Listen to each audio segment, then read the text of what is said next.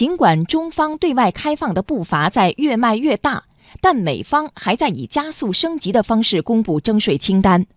在昨天的论坛现场，芝加哥招商局局长安德里亚·佐普和多位企业代表接受了经济之声记者的独家专访。继续来听报道。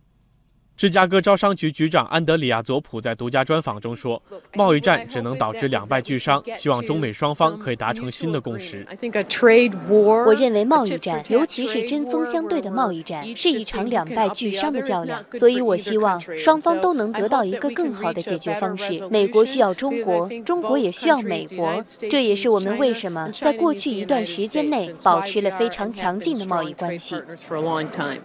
芝加哥本土科技公司 Workstorm 首席执行官拉杰·费尔南多说：“贸易战就像一个减速带，不利于中美经贸关系的长远发展道路。双方此时都需要冷静。中方喜欢从二十五年、五十年这样的角度看问题，而美方好像只喜欢从三个月、六个月、九个月这样的角度来看。贸易战就好像是中美经贸长远发展道路上的一个减速带，在这个时候，我认为冷静的一方会占据上风。”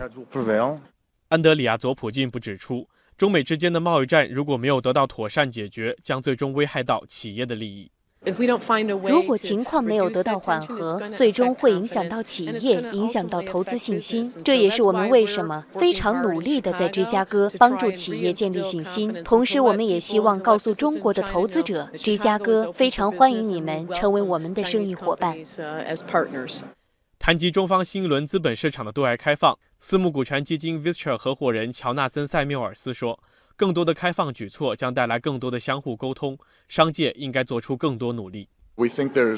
我认为开放的政策为双方带来大量互惠共赢的机会，尤其是对于我们这些来自美国并且在中国工作的投资者和企业家来说，我们作为企业代表，需要持续的帮助扩大中美双方的对话范围和合作关系，而不是往相反的方向前行。